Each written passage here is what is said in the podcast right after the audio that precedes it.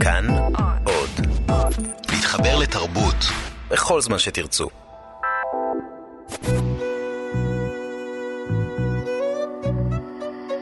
ליסה פרץ משוחחת.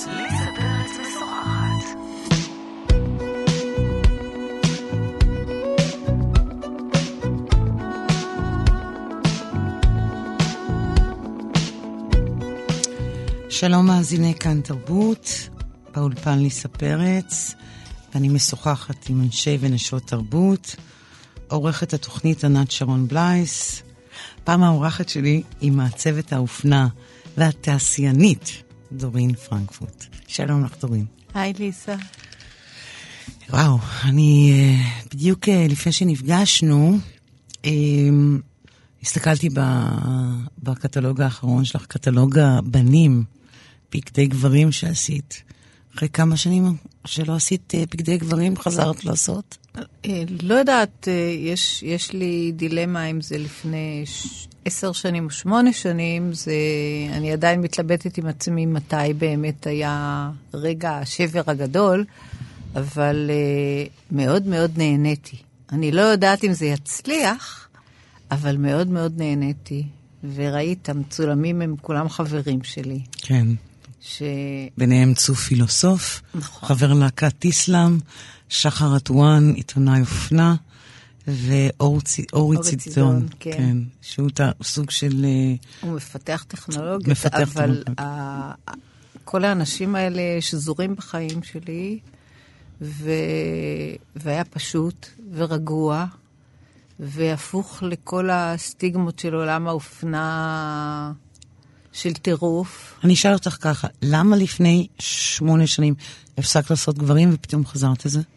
מה, מה הייתה אה, הסיבה שאז הפסקת ועכשיו חזרת?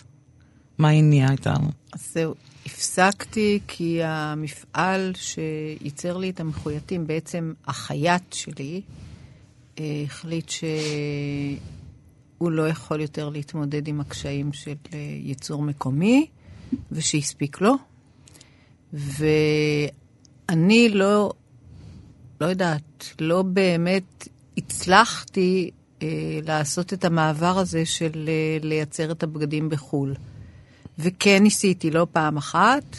הפעם האחרונה שניסינו, ממש אה, מרגית, קיאן, גולן ואני נסענו לחו"ל אה, לשחזר אה, את היכולת הזאת של אה, בגדים מחויטים, כי בארץ הרגשתי שאני לא יכולה לעמוד במחירים, באפשרויות, ביכולות, ולא לא הצלחתי לעשות את הצעד הזה. ומצאנו דרכים לעקוף, אני מקווה שהן אה, מספקות, אני לא יודעת. אני לא יכולה להעיד על העשייה של עצמי.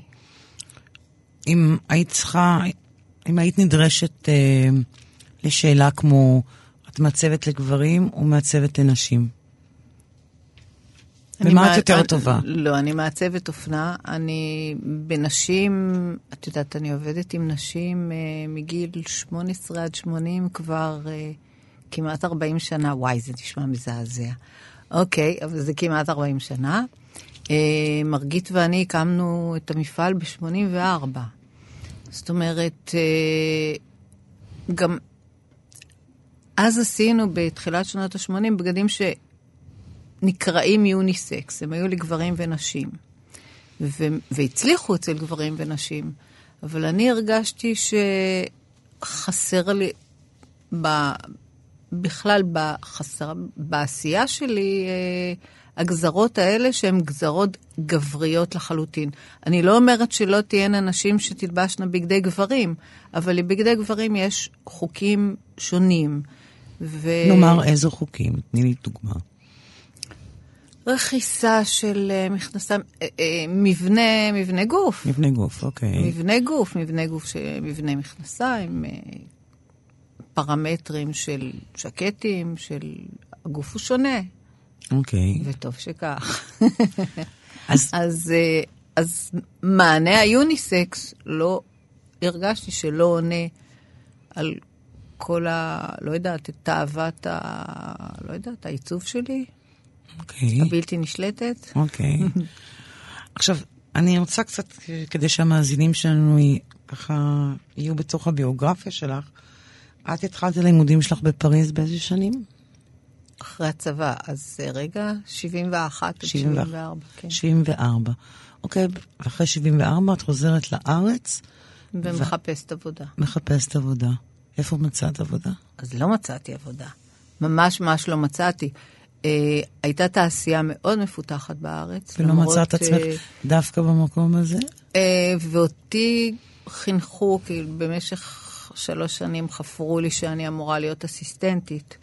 ובעצם התעשייה הייתה אז משפחות אופנה, מאוד מפוארות. תני דוגמאות. וגוטקס, בגדור, ראשי בן יוסף. זאת אומרת, זה, באמת היו משפחות. אלד, זה הכל היה משפחות. עכשיו, לקח זמן, אה, כן נתנו לי עבודה, אבל אה, לפרקים כזאת. עבדתי באלד, אה, לקולקציה. זה המקום שדרך אגב החזקתי בו הרבה, הכי הרבה זמן. עשיתי ג'ינג'ט, אה, סריגים לחברה שקוראים לה, שקראו לה אז דורינה. זה לא שלא עבדתי, אבל זה לא, זה, זו לא הייתה פרנסה. זה לא הספיק כדי אה, לשלם מכולת. אז אה, מצאתי עבודה נפלאה אצל אדם מדהים, שקוראים לו בן לם, שהוא צלם אופנה, והייתי אסיסטנטית שלו, אסיסטנטית, uh, וואלה, זה שם יפה, שם מכובס למה שעשיתי. עשיתי הכל. מלהגיש קפה ועד אה, ארט, איפור, לא יודעת, לרוץ ל, לפתח אה, סרטים, אה, נהגת אה, ומגישת פלאפל. יש בזה אכזבה כשאת, כשאת חוזרת לארץ ולא מוצאת עבודה קבועה? וואי, לא. אה, לא באתי אה, מרקע של אופנה, לא היו לי איזה שהן ציפיות, עבדתי בבית, בקטן. התחלתי לעשות את הדברים שלי, עשיתי כל מה שהציעו לי, באמת כל מה שהציעו לי. מתלבושות אה, להופעות ועד תוכניות לטלוויזיה הישראלית, עשיתי די הרבה תוכניות לטלוויזיה הישראלית. כמו איזה? special של אילנית ו special של חנה לסלו ומוזיקה עוברת של ירדנה ארזי. מצד אחד שוקולד מנטה מסטיק עופרה חזה, אה, צביקה פיק, פסטיבל הילדים, באמת, אה, אירוויזיונים, הבני בי, הללויה, אה, תיאטרון, בלט, בדור, בת שבע, כל מה שהציעו לי לעשות, אני עבדתי. חלק בתשלום, חלק בהתנדבות, חברים כמו איתן גרין, ניסים דיין.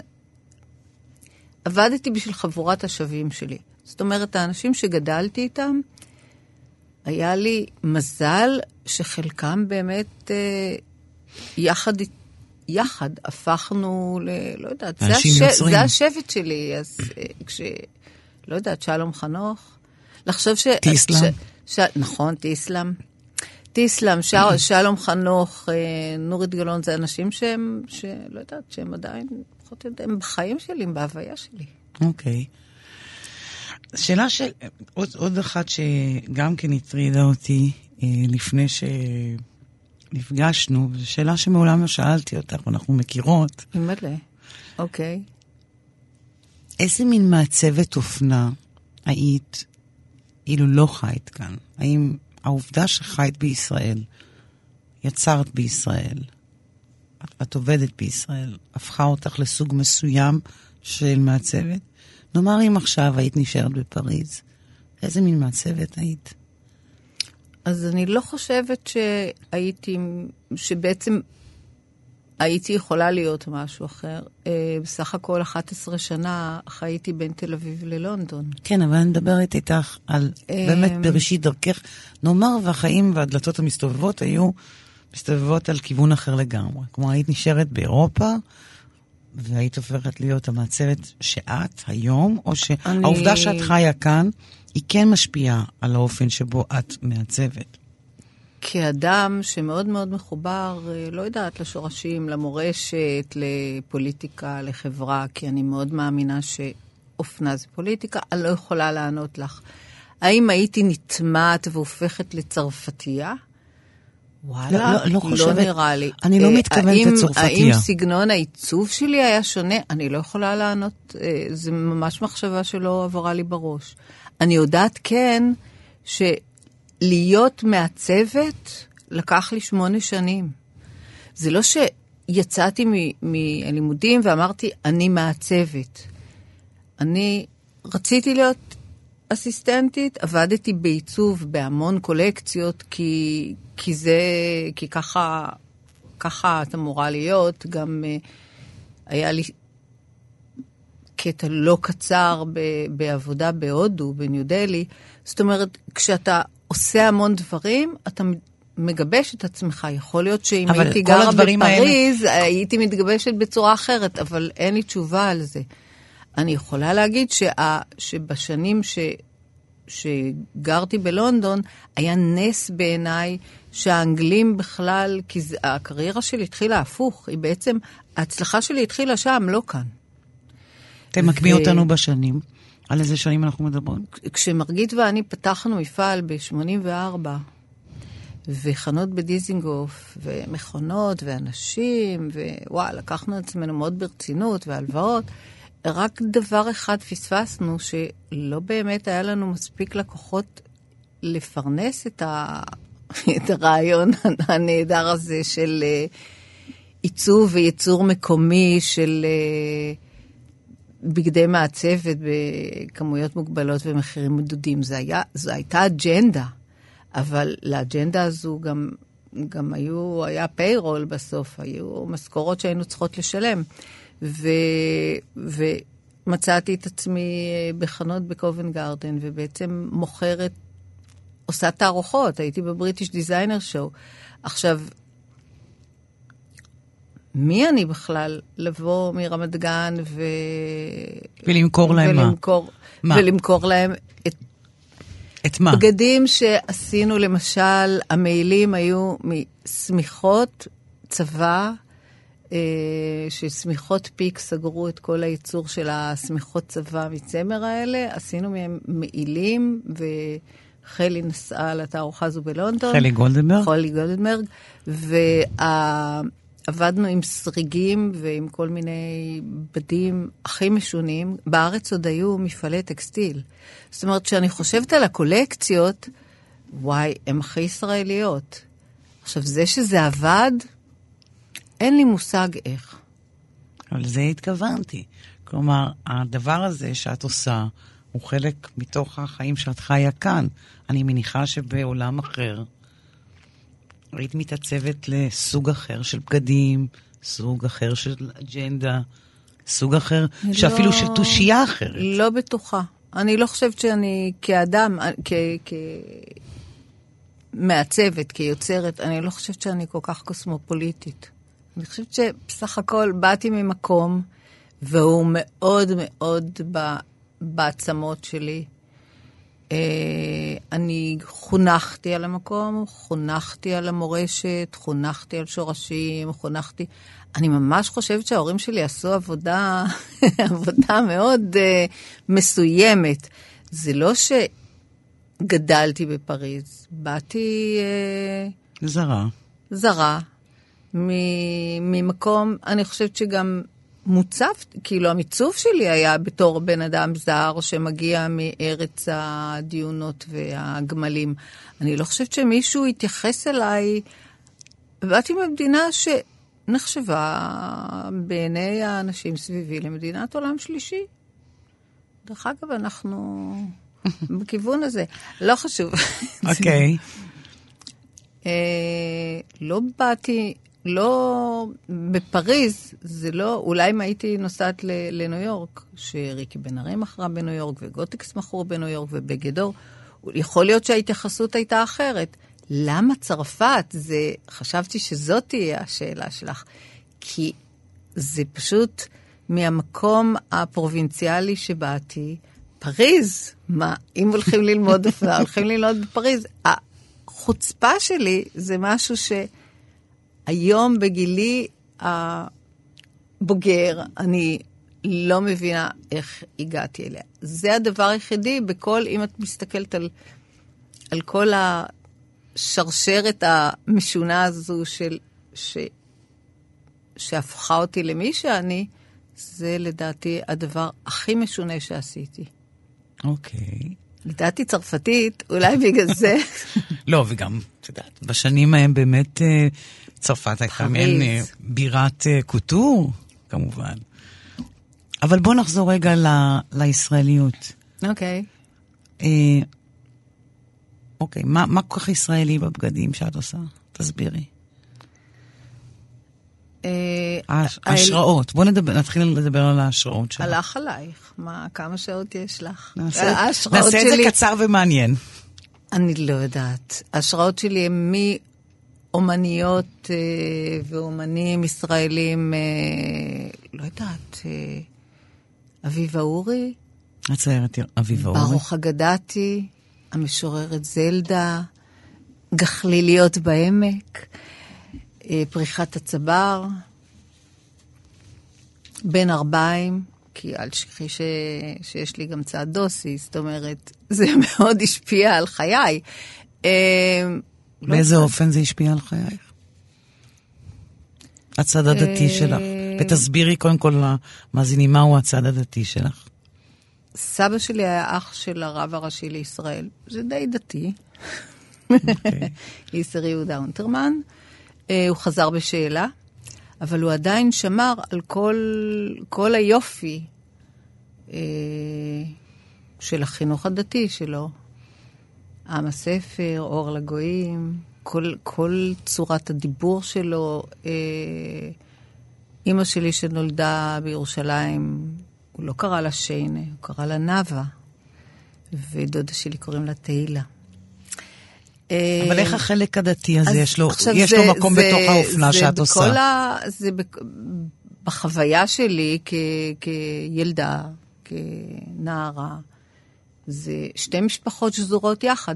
סבא שלי ואח שלו גרו ברחוב אנגל, בית על יד בית. זה שסבא שלי חזר בשאלה, ודוד שלי היה הרב הראשי, זה לא, לא היה ביניהם קונפליקט, הם היו חברים. סבא שלי הלך עם עם אח שלו לבית כנסת אה, בחגים וכיבד אותו, ודוד שלי כיבד את הדרך שסבא שלי אה, חי. ככה גדלתי. והדבר... זה שזור ב... בחיי היומיום, זה לא שזור במשפטים או בהצהרות. אבל את לא רואה, את לא רואה שום השפעה של המקום הדו-קיומי הזה בתוך האופנה שאת עושה. כן, רואה. איך? אני רואה... איך, את, איך הוא בא לידי אני, ביטוי? כל ה, כל a, מצד אחד אגביות, מצד שני, אה, אני לא אעשה בגדים שהם בוטים. אני לא אשתמש בגוף האישה או הגבר, לצורך העניין, אה, בצורה כזו שתביא לי אינצ'ים במדיה. אני מאוד אשמור. אה, אז לטוב ולרע. יש אנשים שזה מאוד מפריע להם. והנזירות הזאת שיש בבגדים שלך, הדבר זהו, המופנם. לא, בדיוק, הם מאוד שקטים, הם מאוד uh, מופנמים. Uh, אני עושה בגדים של לחישה, אני לא עושה בגדים צועקים. יכולתי לעשות לעופרה בגדים, כי היא רצתה גם סקסי וגם צנוע, גם uh, עשיר וגם uh, לא יומרני. בול, אני מתחברת. אבל uh, אני, אני לא יכולה לנתח את העשייה שלי ככה. אני יודעת שיש... אין לי בעיה ללכת לקיצון, דרך אגב. זה שאני אומרת... באיזה מובן? מה זה הקיצון אצלך? אין לי בעיה בנפחים, בצבעים, בשילובי צבעים, ב... אין לי בעיה. אני לא, אני לא באיזושהי... אני לא קלאסי או אלגנטי מבחינתי אלגנטי חייב להיות אגבי. אה, כל הדבר הזה של אה, כמו שצריך... קומילפו. לא קיים אצלי בכלל במחשבה. אני לא עושה דברים כמו שצריך. אני לא נראית כמו שצריך, אה, אני לא מתנהגת כמו שצריך. והבגדים שלך ו... הם לא כמו שצריך? הבגדים שלי הם לא בהכרח כמו שצריך, לא. והחשיבה היא, אני יכולה, בגלל שאני מפעל קטן, ועובד בכמויות קטנות, אני יכולה לעשות דברים בלי המחשבה, האם בסוף זה מוצר שימכר או לא יימכר. זה לא מכולות שמגיעות, מגיעים מאות אלפי פריטים אה, מחו"ל. אני יכולה ללכת, אני יכולה לעשות באמת מה שבלב שלי, או בלב של מרגית ושלי, כי אני לא לבד, וכי יש לי שותפה, ואני עובדת עם אנשים, ו... אבל אני לא מוגבלת בדבר הזה שאני צריכה לחשוב, זה מסחרי או זה לא מסחרי. אני יודעת מראש שחלק גדול ממה שאנחנו עושות הוא לא מסחרי. מסחרי, כאילו. ויש לזה מחיר. יש לזה גם קסם. לא תדברי על המחיר קודם, לפני הקסם. אז זהו, אני לא חושבת... המחיר ש, ש, שאולי הוא בעייתי, זה לאו דווקא האם בגד מסחרי או לא, אלא זה מדוע כל העשייה בארץ, הייצור בארץ, הוא כל כך מסורבל וכל כך מקשים עליו. אני, המחיר הוא איך ייתכן שאנחנו לא נחשוב על הקהילה שלנו ועל פרנסתה ועל יצירת מקומות עבודה ועל הדברור. זה מחיר, מחיר מאוד כבד שאני מרגישה שאנחנו משלמות, והוא הוא סתם, הוא סתם חוסר מחשבה, הוא סתם. אוקיי, okay. ומה הקסם? הקסם זה כמו לעבוד במאפייה. אה, אני יכולה לראות כל שבוע בגדים חדשים. שנוצרים ישר מולי, היכולות של האנשים שעובדים אצלנו, או איתנו, הן הרבה הרבה יותר גדולות מאשר אם הייתי שולחת ציורים לחו"ל, ומתפרה אחת הייתה עושה את המחוייתים, ומתפרה אחת עושה את הפשטנים, ומתפרה אחת עושה את הסריגים. הצוות שלנו יכול לעשות הכל, זה קסם. עכשיו, אה, את מתכוונת למאפייה ביתית, נכון? מאפייה, לא יודעת, היא מאפייה קטנה. וגם הקסם שאני יכולה לגעת בכל בגד, ואם הוא לא, הוא לא בא, כמו שחשבנו, יש לי גם אפשרות לתקן את עצמי. זאת אומרת, אני לא חייבת לשלוח החוצה בגד, כי הוא הגיע משום מקום ו... והוא שגוי. ליסה פרץ משוחחת. דורין, פרנקפורט. האורחת שלי היום בתוכנית. תסביר לי איך באמת אה, הדבר הזה שנקרא קולקציה בא לעולם. מה, מה את עושה? את באה, את באה בבוקר, לוקחת את הסקצ'בוק, מתחילה וואי, לצייר. וואי, אני הכי לא עובדת ככה. איך, איך, איך, לא, אני ממש לא עובד, עובדת ככה. אוקיי, אני אנסח את השאלה יותר באופן חד. איך עובד, עובדת, מעצבת אופנה בסדר גודל שלך? איך, איך... אה, מה זה היום-יום שלה? אוקיי, אה, היום-יום שלי הוא לא רק עיצוב אופנה, זאת אומרת, היום-יום שלי... גם כן. בגלל זה אמרתי בתחילת התוכנית שאת גם תעשיינית. נכון. ומה אה, המשמעויות של זה? מה זה היום-יום של שני, שני התארים האלה? טירוף מוחלט. זה שם תואר. זאת אומרת, זה באמת טירוף מוחלט, כי ישראל היא היא כאילו מדינה אירופאית, אבל היכולות שלנו, ומבחינת היכולות חומרים, שלנו חומרי גלם, כל הבדים מיובאים. זאת אומרת, את כל הבדים אנחנו צריכות לפתח, לרוץ בעולם, אה, צבעים, חוטים, זה לא פשוט. זאת אומרת, היומיום שלנו מאוד מורכב. אה, היומיום שלי הוא יותר פשוט מהיומיום של השותפה שלי.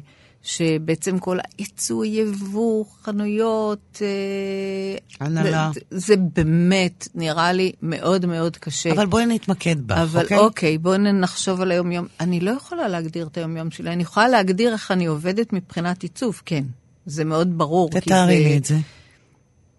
קודם כל, איך קוראת השראה אני לא יודעת. זאת אומרת, זה קורה, יכול לקרוא מלקרוא שיר אה, לראות סרט, אה, ללכת ברחוב, להירטב בגשם, אה, להעקץ על ידי דבורה, לא יודעת. זה כל פעם בא ממשהו אחר, לשמוע מוזיקה. אני מאוד מעורה בחיים התרבותיים של המקום שאני חיה בו, בפוליטיקה של המקום שאני חיה בו, ואני אף פעם לא יודעת איך צעצע ההשראה. כשהיא מתחילה, אני עושה תחקיר עם עצמי. ואני מנסה לברר אם אני באמת מתחברת, אם הדבר הזה יוצר אצלי איזשהו... איך התחקיר שלך נראה?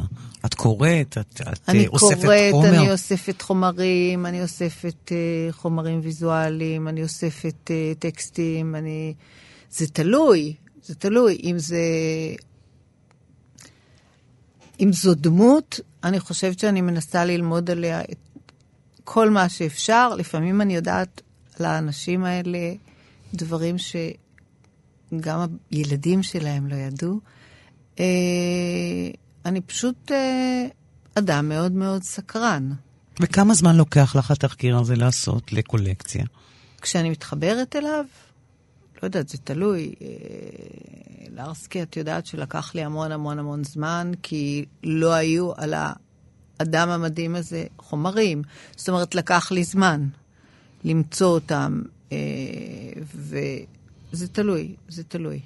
יש דברים שגם לוקח לי המון זמן, ויש דברים שגם לא קורים, ואני מניחה אותם בצד וחוזרת עליהם בשנה אחרת.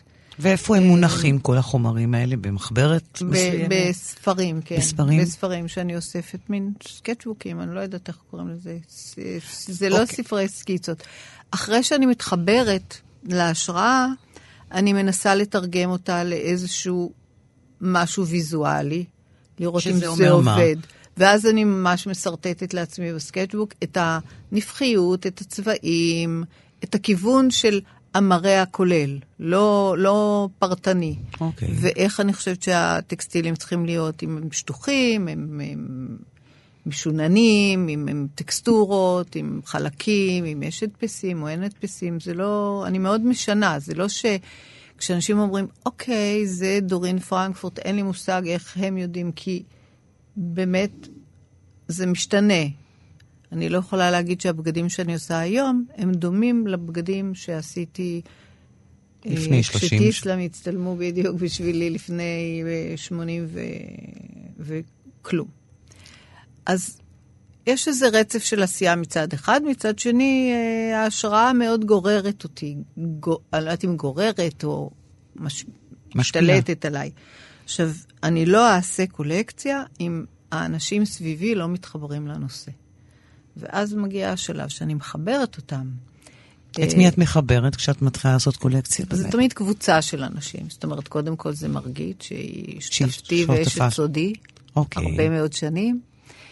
אמ, וזה האנשים סביבי. עכשיו, זה תלוי. בשנים האחרונות זה זוקיאן, זה תמיד קיאן. סילבי, כן. זה... סילבי מנהלת עובד- הסטודיו שלך? נכון, אני עובדת עם קבוצה של אנשים. וגם תזכרי שרוב האנשים, מלבד האסיסטנטים, זה אנשים שגדלו בתוך המערכת. עכשיו, אני מאוד יכולה להרגיש האם כקבוצה אנחנו מתחברים ואנחנו הולכים על נושא, או שכולם צריכים אה, לנשום עמוק ולחכות, שזה תמיד יותר טוב. ש... ו... ואז אנחנו, אז אני מתחילה להעביר את כל הצד הוויזואלי למשהו שיקרה. לא תמיד אחרי שאנחנו עובדים, זה קורה. יש okay. אוקיי. פעמים שאנחנו מפתחים נושא, וכשאני רואה אותו עומד, אני, אני לא בטוחה בקשר אליו, ואני מתחילה מההתחלה. עכשיו, הרבה ו- פעמים אני, כמי שעוקבת אחרי הקולקציות שלך, אה, הרבה פעמים היה אה, איזה תמה, היה איזה נושא על, השראה, כפי שאת קוראת לזה, והתרגום של זה הוא תרגום מאוד מאוד מאוד חופשי. כלומר, הוא לעולם, כלומר, הקשר בינו הוא קשר נורא סמוי. הוא אף פעם לא אה, מונח לך ככה מתחת לאף. נכון, אבל אני לא, אני לא מעצבת לתיאטרון, אני גם לא עושה תלבושות. נאמר, עם אביבה אורי, שריפדה את הבגדים שלה כדי להיות מוגנת וגדולה בצמר גפן, אז אני לא אעשה בגדים ענקיים מרופדים בצמר גפן, אבל כן... איך אם, זה כן חדר? אז, אז אם ה- מישהו... העובדה הזאת שאת בדיוק, יודע- את יודעת אם עליה. מישהו הסתכל על זה, אז הוא היה רואה שמתחת לכל התחרות הייתה שכבה של שריג שדימה צמר גפן, שהיה בכדורים, שהזמנו אותו במיוחד, וזה, והוא השתקף דרך התחרה. עכשיו, לא כתבתי על הבגד, אה, אני מדמה צמר גפן, אבל אני ידעתי מה אני עושה. או פריחת הצבר. אני לא, לא היה לי פרחים על הבגדים, אבל עשיתי תחקיר גדול על כל הגוונים, על כל הצבעים של, פריח, של פריחת הצבר. איך הם פורחים. זלדה. זלדה זה היה יותר קל. למה? כי דבר איך ראשון... את לוקחת משוררת דתייה? אוקיי. וואי, שהיא הייתה הכי בעצם סוערת וסוחפת, והיה לה סגנון זה לב- לבוש מדהים. היא אבל דתי, סגנון עשי- לבוש דתי. לא, כן, אולי, אבל דווקא עשיתי, שם עשיתי דיאלוג בין אה, זלדה המשוררת לזלדה פיצג'רלד. זאת אומרת, אוקיי. עשיתי דיאל, דיאלוג, אה, לא יודעת, מומצא, בין שתי נשים שהן הפכים, וכאילו, אני לא אכנס למטה ב-48, אחד ב-48, אחד ב-84, הם, הם גם נראו מאוד דומות, ודברים מסוימים חז, חוזרים בטקסטים של שתיהן. איך זה בא לידי תרגום בבגדים? תסבירי לי. בגוונים שהם התעסקו בהן, שתיהן, בשירה שלהן, בכתיבה, בכמיהה לים, בהרבה דברים, בסערת הרגשות הזאתי שבעצם הייתה כלואה, אחת הייתה כלואה בגלל, אה, בגלל הרקע שלה, למרות שבעלה מאוד מאוד היה גאה בה, מאוד. והשנייה כי היא חיה בצל של גבר שהיה האיקונה, ודי פוספסה. שתיהן ציירו. באמת, יש ביניהם כל כך הרבה מהמשותף, אני חושבת שהן היו נורא אוהבות. אולי הן מכירות. אולי אבל עכשיו שוב פעם, מכירות. אני- אתה רואה את זה בקולקציה איך? ב- תובילי אותי עם העין שלך בתוך הקולקציה. ת- תובילי אותי. הלכתי מהפסים של זלדה פיג'רלד ב- ביאריץ, בחוף הים בצרפת, ועד הצוורונים הסגורים וה, והמטפחות ראש הקטנות שלבשה זלדה בירושלים. ולא הלכתי בכלל לכל הקטע הזה של פארטי גרל, של, של זלדה פיג'רלד, אלא דווקא לדבר, איך שהיא הייתה מתלבשת אה, ביומיום, ואיך זלדה הייתה. ואספתי את שתיהן וקיבצתי אותן לתוך דמות אה, תכולה, בהירה, אה, מרפרף. קיצית, מרפרפת, ומצד שני, כן, היה בזה משהו חסוד. היא הייתה לובשת את אה, הבגדים שלך, את חושבת? זלדה שלנו? אני לא יודעת. לא. ניסיתי שזה יהיה מצד אחד צנוע, ומצד שני... צנוע מהרגיל? אני חושבת שכן. כן. זה דרך אגב קולקציה שעבדה, שזה מאוד. הפתיע אותי עם הצוורונים הקטנים והמכופתרים, בקיץ ישראלי הביל, אה, וגם הדפסנו את כל הבדים העלק ירושלמים האלה עם הדפסים קטנים. השתמשתי במראה ש... או הצבתי מראה שזה שמחה גדולה שהוא הצליח. זה מאוד מאוד מעניין. אה, משהו, אני לא יודעת אה, אם הוא בהכרח רק צנוע, אבל כן, היה בזה נשי, מרפרף, אבל מאוד פשוט. עכשיו, פשוט זה... בשנה שיצאה הקולקציה הזאת, היא הייתה מאוד קטנה. והצגתי מספרית? אותה בשבוע האופנה, לא. מה זאת אומרת קטנה? קטנה, ב- ב- באמירה שלה, היא לא הייתה, לא הייתה בה שום צעקה, היא לא הייתה... מוחצנת. מוחצנת. כשלמשל עשיתי אה, קולקציה בהשראת היהדות ההררית אה, בגיאורגיה, אז היא הייתה הרבה יותר צבעונית ומוחצנת, ואפילו ברורה. פרועה, כן. פרועה. וגם פרועה, כן. אוקיי. מורחים, וכן. יהדות הררית על כל קסמיה. וזאת הייתה קולקציה מאוד, אה, מאוד קטנה. עבד, עשיתי בה, היה, הייתה בה קולקציה שלמה של ג'ינסים שהיו ממוחזרים, למשל. מה זאת אומרת ממוחזרים? אני... אנחנו אספנו מהלקוחות שלנו בגדי ג'ינס, ונתנו להם ואוצ'רים לקנייה לבגדים חדשים, וכיבסנו אותם ופירקנו אותם, והטמענו את הבגדים הישנים בתוך הבגדים החדשים. כחלקים. אבל זה גם חלק, אותם. זה גם חלק מהאג'נדה שלך, נכון? של, של קיימות. קיימות. כן, אבל כאן זה היה יותר מקיימות. כאן הבגד הישן סיפר את הסיפור שלו בתוך הבגד החדש. רק דבר אחד לא עשיתי ואני מאוד מצטערת, וזה לא כתבתי את זה על הבגדים. זאת אומרת, כל כך, כל כך עפתי על לעשות את זה, שלא חשבתי שבעצם הייתי צריכה לדברר את זה החוצה אולי בצורה ללקוחות עצמן. כי אספתי מהם את הבגדים, פירקתי אותם. נתת להם מתנה אחרת. בסדר, אבל הטמעתי את הסיפור שלהם בתוך בגד חדש. בגד, אתה חי איתו, אתה חולם, אתה מתאכזב, אתה נופל, אתה שמח איתו. הוא, הוא נושא בתוכו הרבה. אז, והטמעתי את זה בתוך הבגדים החדשים. ולמה לא אמרתי את זה ללקוחות עצמן? הייתי צריכה להגיד להם, זה... על הבגד עצמו. שהבגדים החדשים ממש... ממשיכים סיפור, אבל לא, לא, לא חשבתי על זה. מה, אני לא חשבתי לשים פתק על כל בגד, לא יודעת, היה נראה לי... בוא נדבר רגע על המעמד המאוד מאוד מיוחד שלך בתוך עולם האופנה הישראלי. את המעצבת האופנה היחידה שיש לה מפעל בישראל, נכון? זה לא מעמד, אולי זה טירוף. טוב, תכף לא... נדבר על ההשלכות. אני לא בטוחה זה... שזה מעמד. לא, אבל... אני, כלומר, מבחינת סטטוס, זה הסטטוס שלך. זה נכון. עקשנות? אה, אוקיי. למה זה, אגב, לא אני, אני, לא שואל, אני שואלת שאלה אחרת. איך זה קורה שיש מצב שבו אין עוד רבים ורבות כמוך? אוי, אה, היו רבים ורבות כמוני. כשאני התחלתי מה, לעבוד... מה האקלים שגרם להיעלמותם של רבים ורבות כמוך? אקלים פוליטי אה, לא חם של אה, באמת כל כך הרבה ממשלות, אנחנו מדברים מתחילת שנות ה-80, שלא השכילו להבין שתעשייה קטנה ובינונית זה חוסן של מדינה.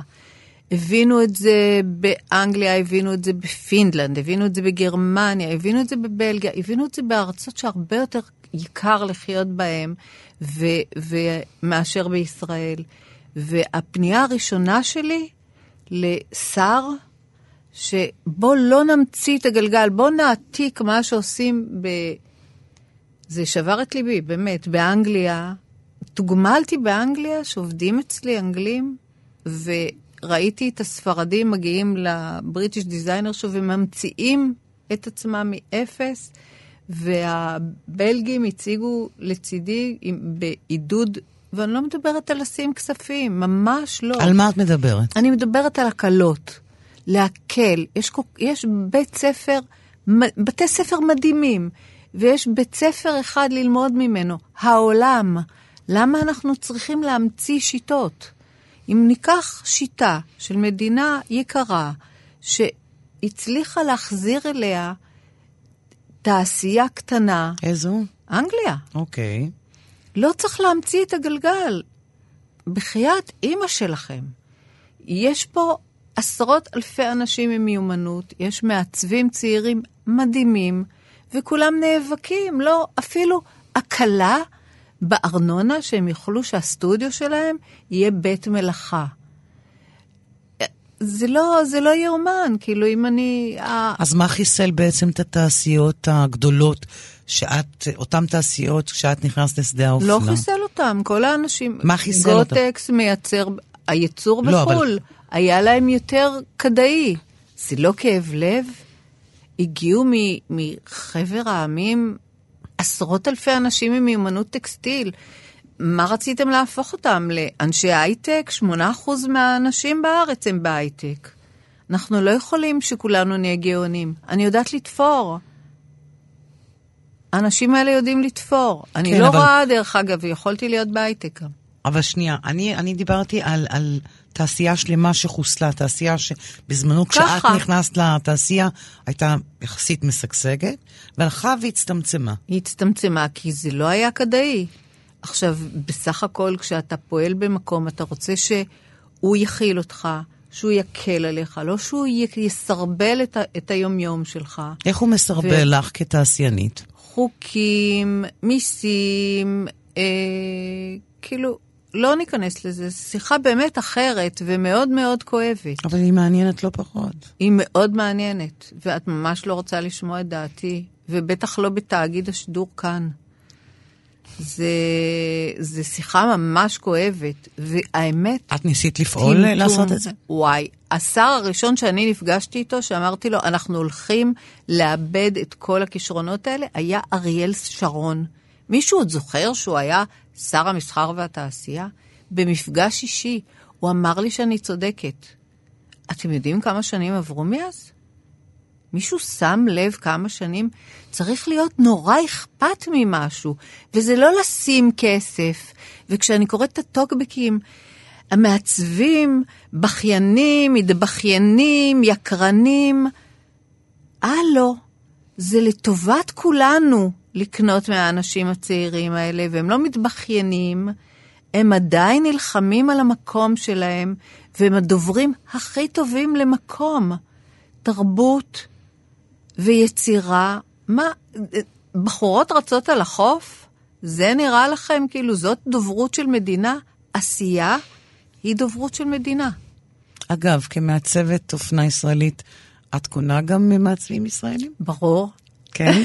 את מקפידה לעשות את זה? כן, וגם בנותיי ומשפחתי, התשובה היא כן, חד משמעית. כאג'נדה, כטעם. לא כאג'נדה, כי עושים דברים נורא יפים. תוכלי לתת לי שמות? אה, את רוצה פה? לא כל כך הוגן. אוקיי. אבל כן. את מקפידה. את יודעת. כן. כן, זה לא כל כך הוגן. אבל כן, אני, אני מקפידה לדעת מה אנשים צעירים עושים, מה לדעת מה חבורת השווים שלי עושים, מה מצבם, במה אני יכולה לעזור, איזה, מה אני יכולה לתת. אבל אני לא מדינה ואני גם לא מנהיג. אני אפונה, בתרמיל. אוקיי, אבל האפונה הזו יכולה לעשות הרבה רעש בתוך התרמיל. אז uh, אני חושבת שכן... את מגויסת uh, לרעיון הזה בכלל? ניסו לקבור אותנו, אבל אנחנו זרעים. חכו, חכו. למי את מתכוונת? Uh, לא חשוב. לא ניכנס לזה עכשיו. אנחנו, watch us. אני רוצה לדבר איתך uh, ככה לפני סיום. העמדת דור המשך, את קיאן פרנקפורט. על אפי ועל חמתי. בתך שהלכה ללמוד וואי, אופנה. אני הכי לא רציתי. למה? כי הרגשתי שאני נלחמת בתחנות רוח, וזה מקצוע מדהים, מקצוע מסחרר. ומאוד חששתי, אה, ובצדק, שמאחר שהיא רוצה לגור כאן, יהיה לה מאוד מאוד קשה. למה שיהיה לה קשה? כי היא קשה. כי אבל... אני, לא, אני לא רואה את זה נפתר בעשורים הקרובים. אני לא רואה שלמישהו אכפת מספיק בשביל שהיא תוכל באמת, אה, זה יהיה מעצבת אופנה בישראל שעל קו אה, פורטוגל, אה, טורקיה, סין, אה, לא יודעת. אני מאוד חששתי. במה... וטעיתי, טעיתי, עובד... טעיתי. רגע, היום היא עובדת איתך, נכון? היא עובדת איתי. והיא עובדת uh, כעצמאית, כי uh, היא עושה את הקולקציות של עצמה, שהיא עדיין לא מרגישה בשלה לעשות איתה משהו. Uh, היא עושה את כל האביזרים. לקולקציות היא, שלך? כן. היא הקימה את, עם אורה את החנות אונליין שלנו, שעובדת, את כל ה, עושה את כל הצילומים, את כל ההפקות, אבל אני מרגישה שהיא מעצבת אופנה מאוד מוכשרת. ו... אבל שנייה. ומקווה שהיא תפנה לדרך שנייה. עצמאית. אה, העובדה השאלה... שהיא הבת שלך. כן. היא לא מקלה עליה? לא. מאוד כי... מקשה עליה. כי?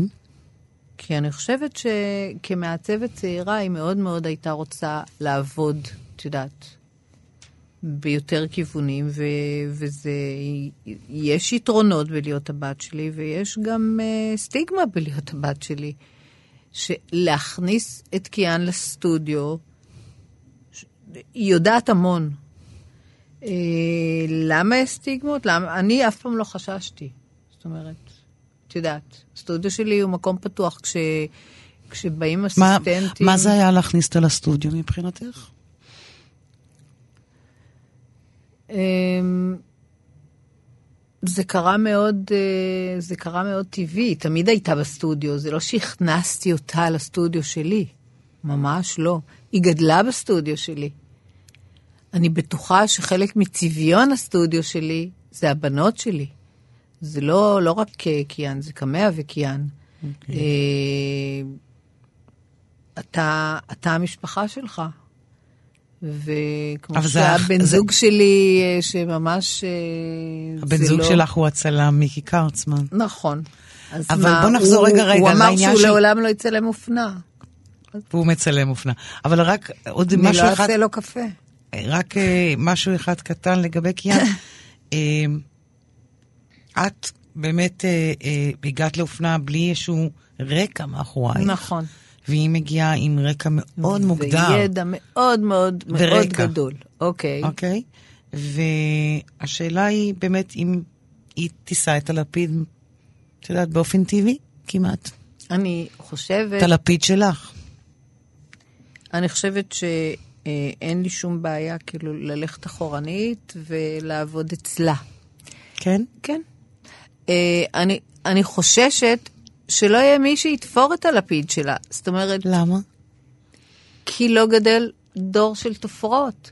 כי על מנת שמשהו יקרה, אנחנו גם צריכים לגדל אנשים שיוכלו לעשות ולייצר.